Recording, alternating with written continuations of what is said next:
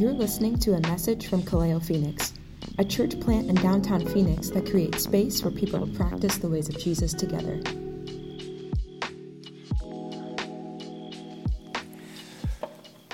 I'll stop. Good evening, Kaleo. Good to see you all. Uh, as Emma said, we all know each other, so I'm still Chris. Glad to be here. Uh, if you are a father or you are fatherly in any way, happy Father's Day uh, to you and, and that. As always, it's a, it's a privilege to, to share this space, to be together.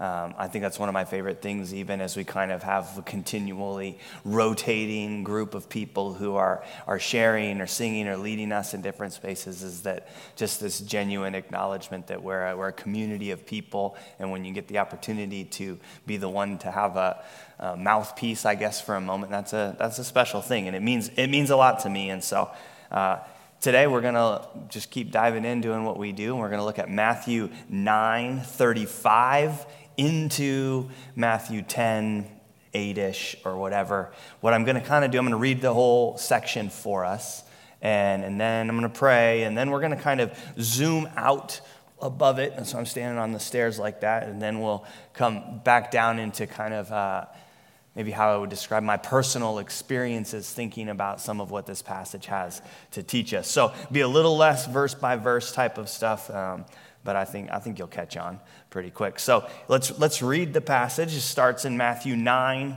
35, and it reads like this. Jesus traveled through all the towns and villages of that area, teaching in the synagogues and announcing the good news about the kingdom and he, he healed every kind of disease and illness. When he saw the crowds, he had compassion on them because they were confused and helpless like sheep without a shepherd. He said to his disciples, The harvest is great, but the workers are few. So pray to the Lord who is in charge of the harvest. Ask him to send more workers into the fields. Jesus called, this is now in chapter 10, Jesus called his 12 disciples together and gave them authority to cast out evil spirits and to heal every kind of disease and illness. Here are the names of the 12 apostles.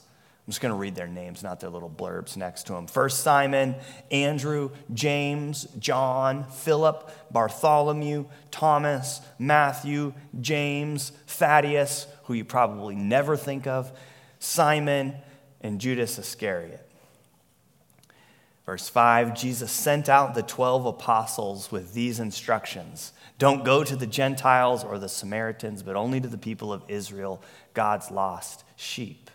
Go and announce to them that the kingdom of heaven is near. Heal the sick, raise the dead, cure those with leprosy, and cast out demons. Give as freely as you have received. All right, let's pray before we see what's going on there.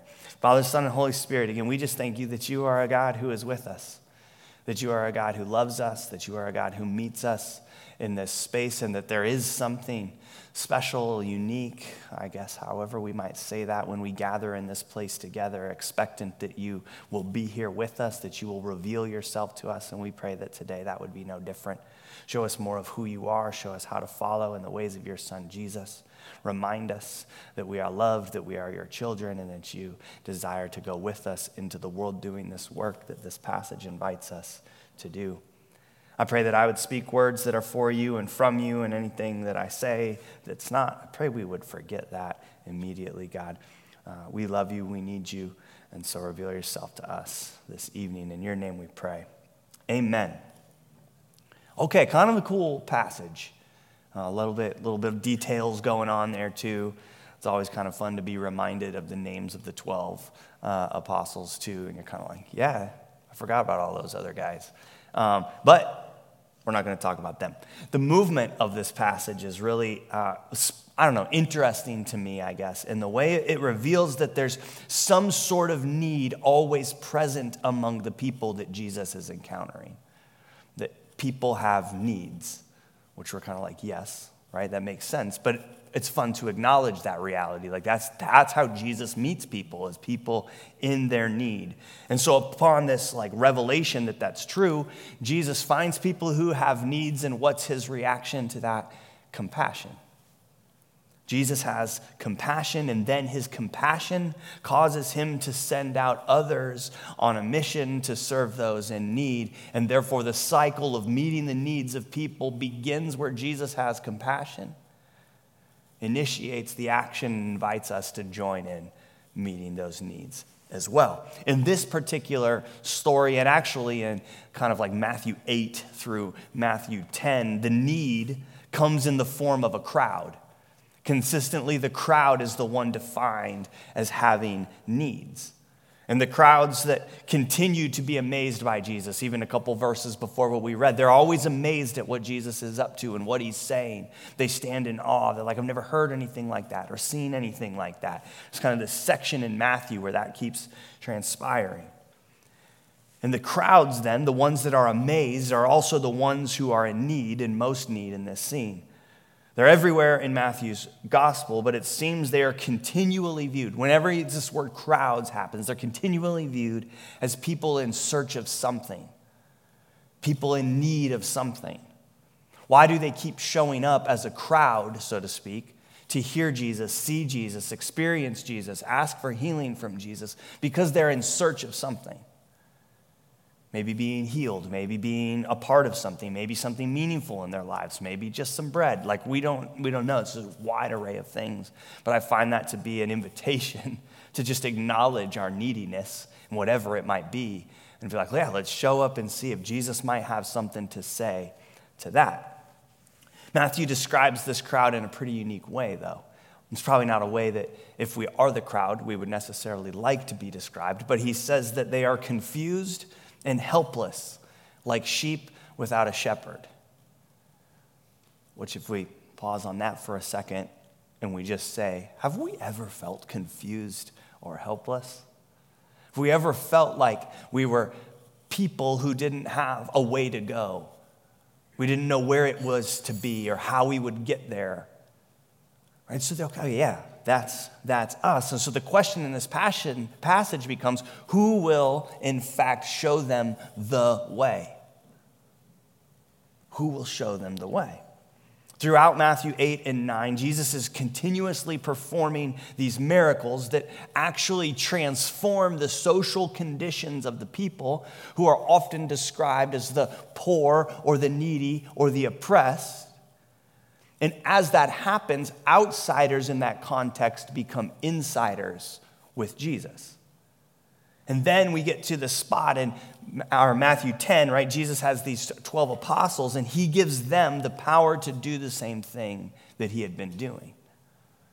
The very things he was accomplishing, he invites them to do and gives them the power to do it. So the disciples' mission, and if we think of disciples as those who follow Jesus, the mission is to be like that of Jesus, to meet the needs of the quote unquote crowds, any who find themselves on the outside, the outsiders, and specifically the way Jesus talks, the poor. And that's not always just monetarily poor, holistically poor, even. It often means monetarily poor, but it's not just that. So there's this thing that Jesus is doing, this cycle that he's creating at this point. And so it, it might be obvious to us when we read a passage like this, but I think it's worth highlighting. And honestly, it's quite simple on some level too to like preach on this passage because it's kind of straightforward what's going on here, right? Jesus sees the plight of people and he has compassion.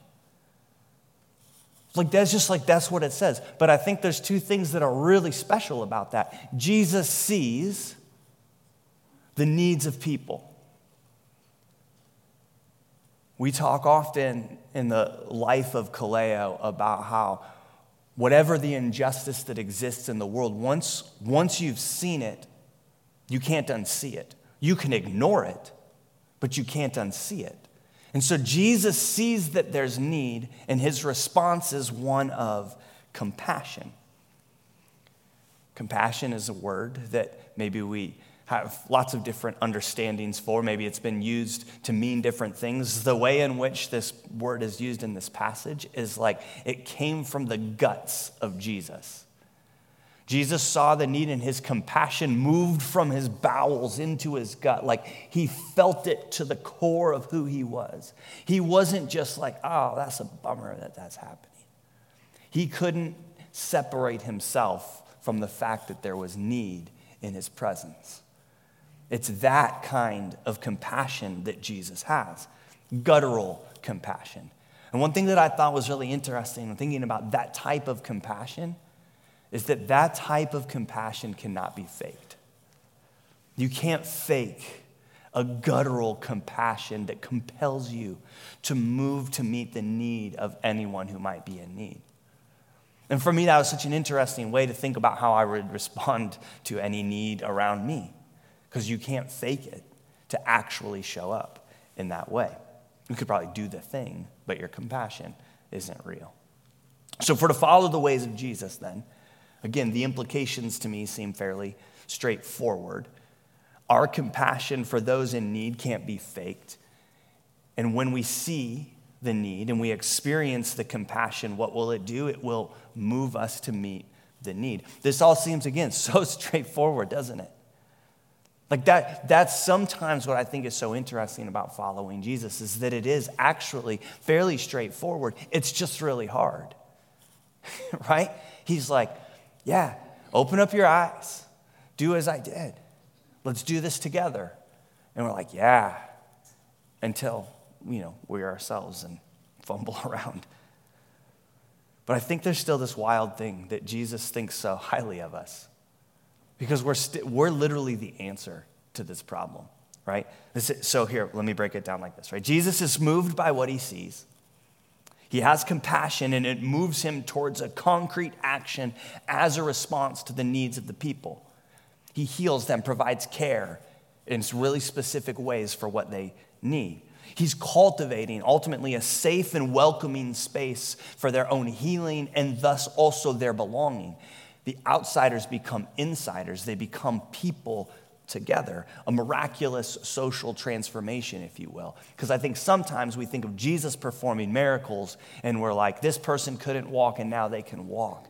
And I'm like, sometimes the most miraculous thing is, is this person had no community and now they have community right? Like there, there's other things that are miraculous about what Jesus is doing here, not just in the physical sense. And so, what Jesus is teaching then, he's saying is that seeing needs and having a compassionate response, there's no other thing you can do other than have some sort of call for faithful action that follows that. Again, I know that, like, on some level, when I say it out loud, even and I hear it, like, coming through the speakers back to me. I'm like, that's so basic. Like, that's obvious when we read a passage like this or what we know about following Jesus. And yet, that's like, that's what he's saying. So, what's interesting about that is when Jesus tells the disciples then, at the end of Matthew 9, he tells them to pray that the Lord will send out laborers into the harvest, right? Which is probably, if you're familiar with the Bible at all, you've heard that, right? Like, we need the harvest is plenty, the laborers are few. We need workers in the harvest. And it's wild that Jesus is teaching his disciples to pray this because what are they about to find out? That they are the answer to that prayer. Right? Like I can imagine this little prayer group that they have, right? Jesus and these, these 12, he's got 12 people this day, these 12 guys. He's like, gathers them all up. He's like, we've got to pray for workers. They're like, yeah, we do, Lord.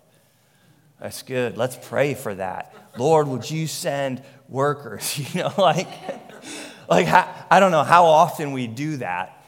Uh, Uh, it's, it's kind of honestly the, the way in which Kaleo chooses to talk about giving or generosity on some level. It's kind of like if you see a need, doesn't need to like go through the tithe into the church's hands, out through the pastor's hands, or the like. If you see it, you can meet it, right? Like you didn't have to get the whole prayer group together and be like, "Should we meet?" The, no, you should. Like it's just, it's on. You go for it, you know. And I just think that that's funny that I can imagine them doing that. So Jesus calls his disciples to be those workers that they're praying for, and it's kind of a, a risky mission, right? Because this is this compassion's needed for needy people. And what do we learn in all of this is that words are insufficient. Like saying we care is literally just insufficient. Just praying the prayer is actually insufficient. The words by themselves, which obviously you can do your own social commentary on all of that, and you can think of any place in which there might be someone in need in the world you all occupy. And the idea of saying, I care about them, in word, ends up being insufficient. Jesus is inviting us to something more than that, which I find really interesting, right? This mission has to have visible signs, Jesus seems to be saying, right? The kingdom of God is visible. The message about the coming of God's rule must be rendered believable through concrete demonstrations of God's caring. Faith in action. Theologian Stanley Hauerwas offers this summary. He says, Jesus does not let the gathering opposition stop his mission. He goes through the cities and villages, teaching in the synagogues, proclaiming the good news, and curing every disease. He's surrounded by the crowds, and he has compassion for them because they are like sheep without a shepherd. In a wonderful moment, Jesus, confronted with such need, asks the disciples to pray that God will send helpers. The mission of the church has begun. The disciples' prayer is answered, and the answer turns out to be them. In fact, Hauerwas goes on to say, Christianity is not a philosophy that can be learned separate from those who embody it. Listen to that for a second. Christianity is not a philosophy that can be learned separate from those who embody it. If that truth, if the truth that is Christ were a truth that could be known in principle, then we would not need apostles. But the way the gospel is known is by one person being for another person the story of Christ.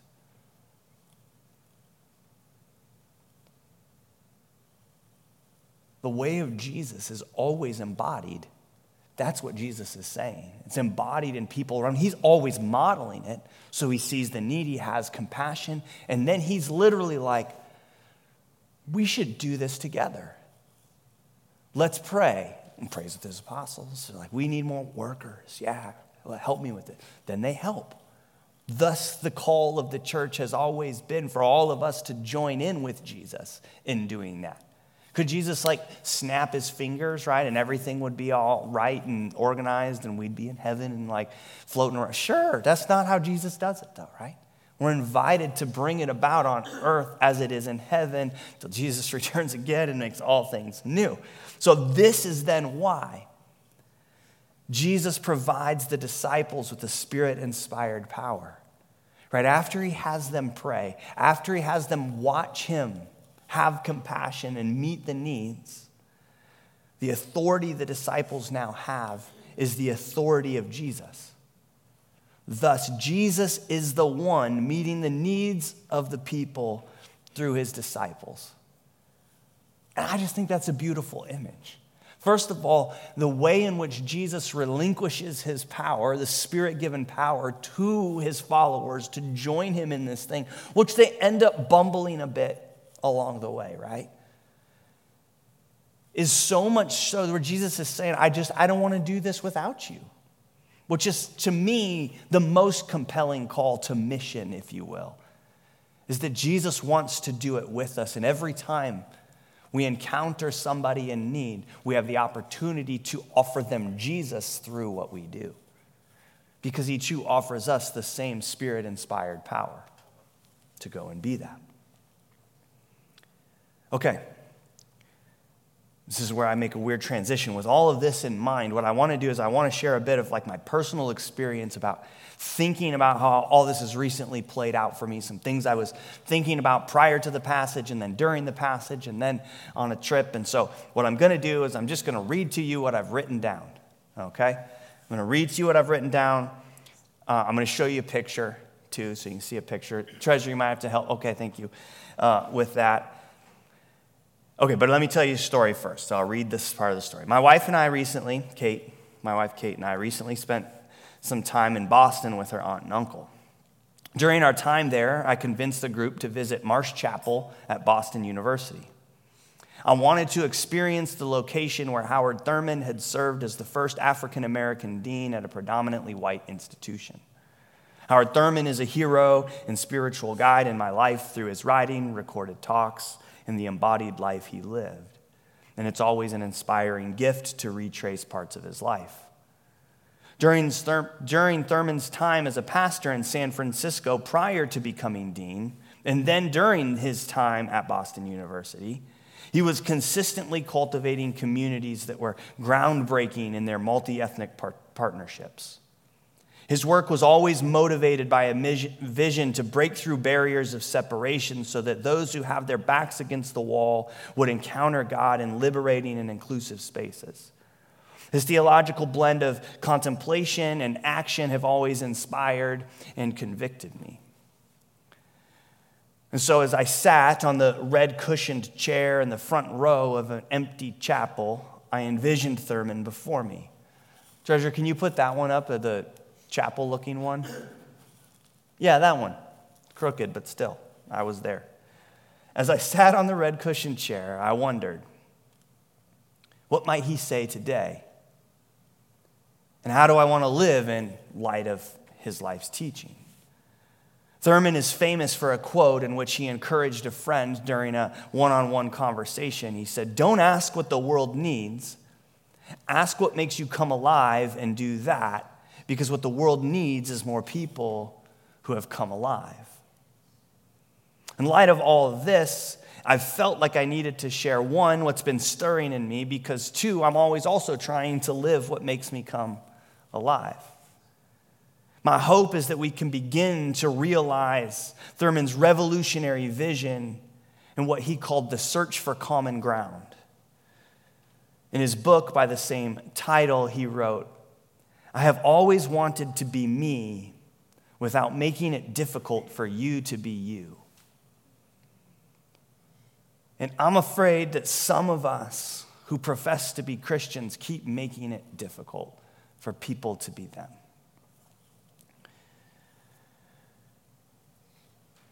So here's what I have to say.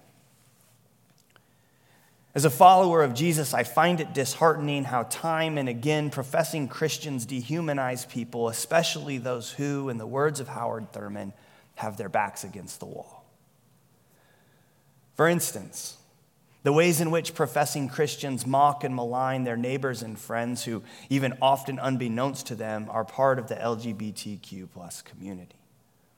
The ways in which professing Christians wield the term woke as an epithet in order to obscure and ignore racist ideas while upholding a white dominant status quo that continually harms their BIPOC neighbors the ways in which professing Christians devalue the giftedness and contributions of women by deeming that, whether in word or deed, women are not only too weak, too emotional, or too incompetent, but are also defined by their bodies, looks, relationship statuses, and ability to give birth the ways in which professing Christians universalize people who experience poverty or homelessness as simply lacking a work ethic and who therefore deserve, as if they had it coming, to have their families or opportunities or possessions confiscated.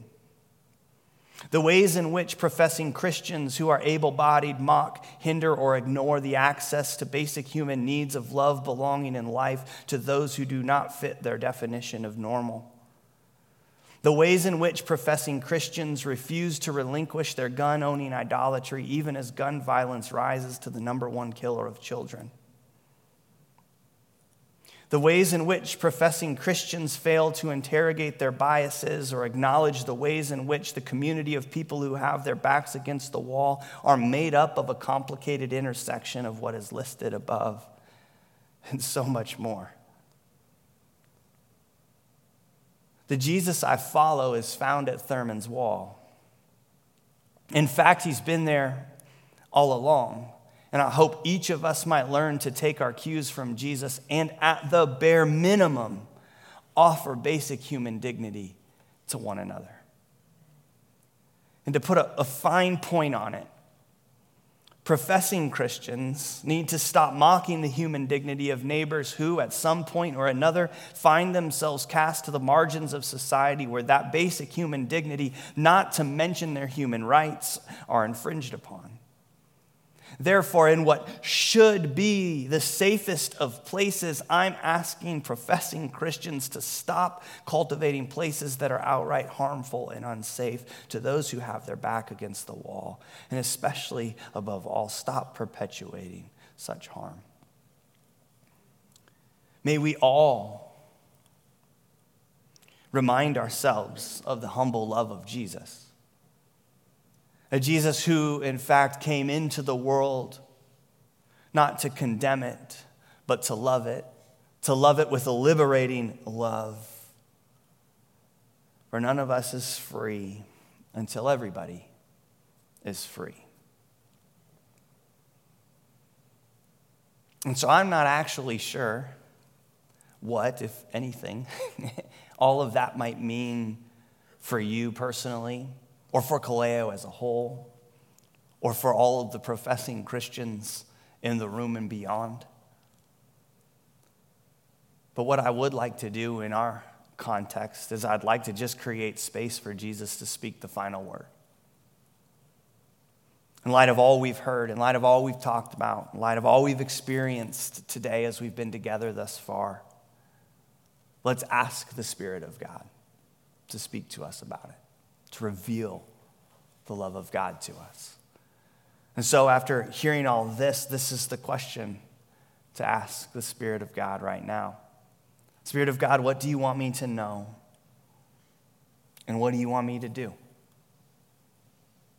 So, Lord, give us ears to hear that.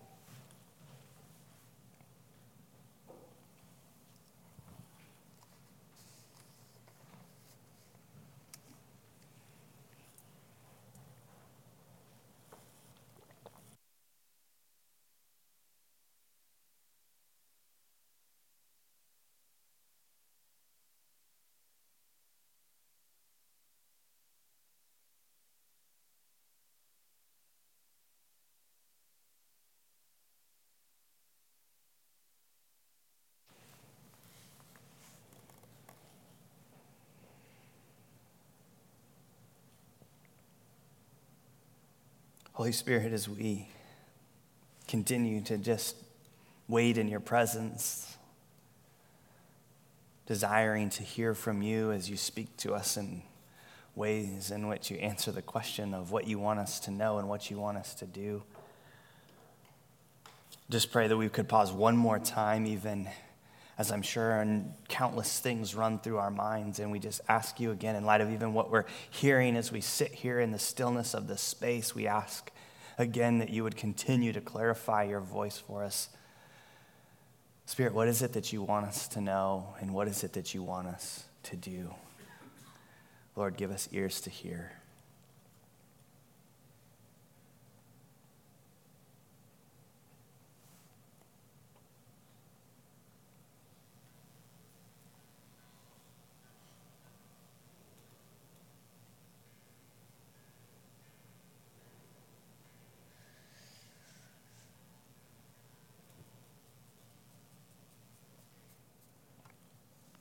Our Son and Holy Spirit, again, we thank you that you are a God who meets us, that you are a God who invites us to join you at work in this world, that you are a God who sees us, has compassion on us, and desires to meet our needs.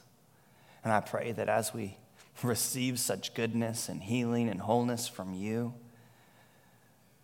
that we would seek to then join you in bringing about such wholeness in the world, that we would join you in the work of the miraculous social transformation in which outsiders become insiders with you. We love you. In your name we pray. Amen. For more resources or information about Kaleo, please visit our website at kaleophx.com or follow us on social media. If this episode has been helpful to you, let us know or share it with someone you know.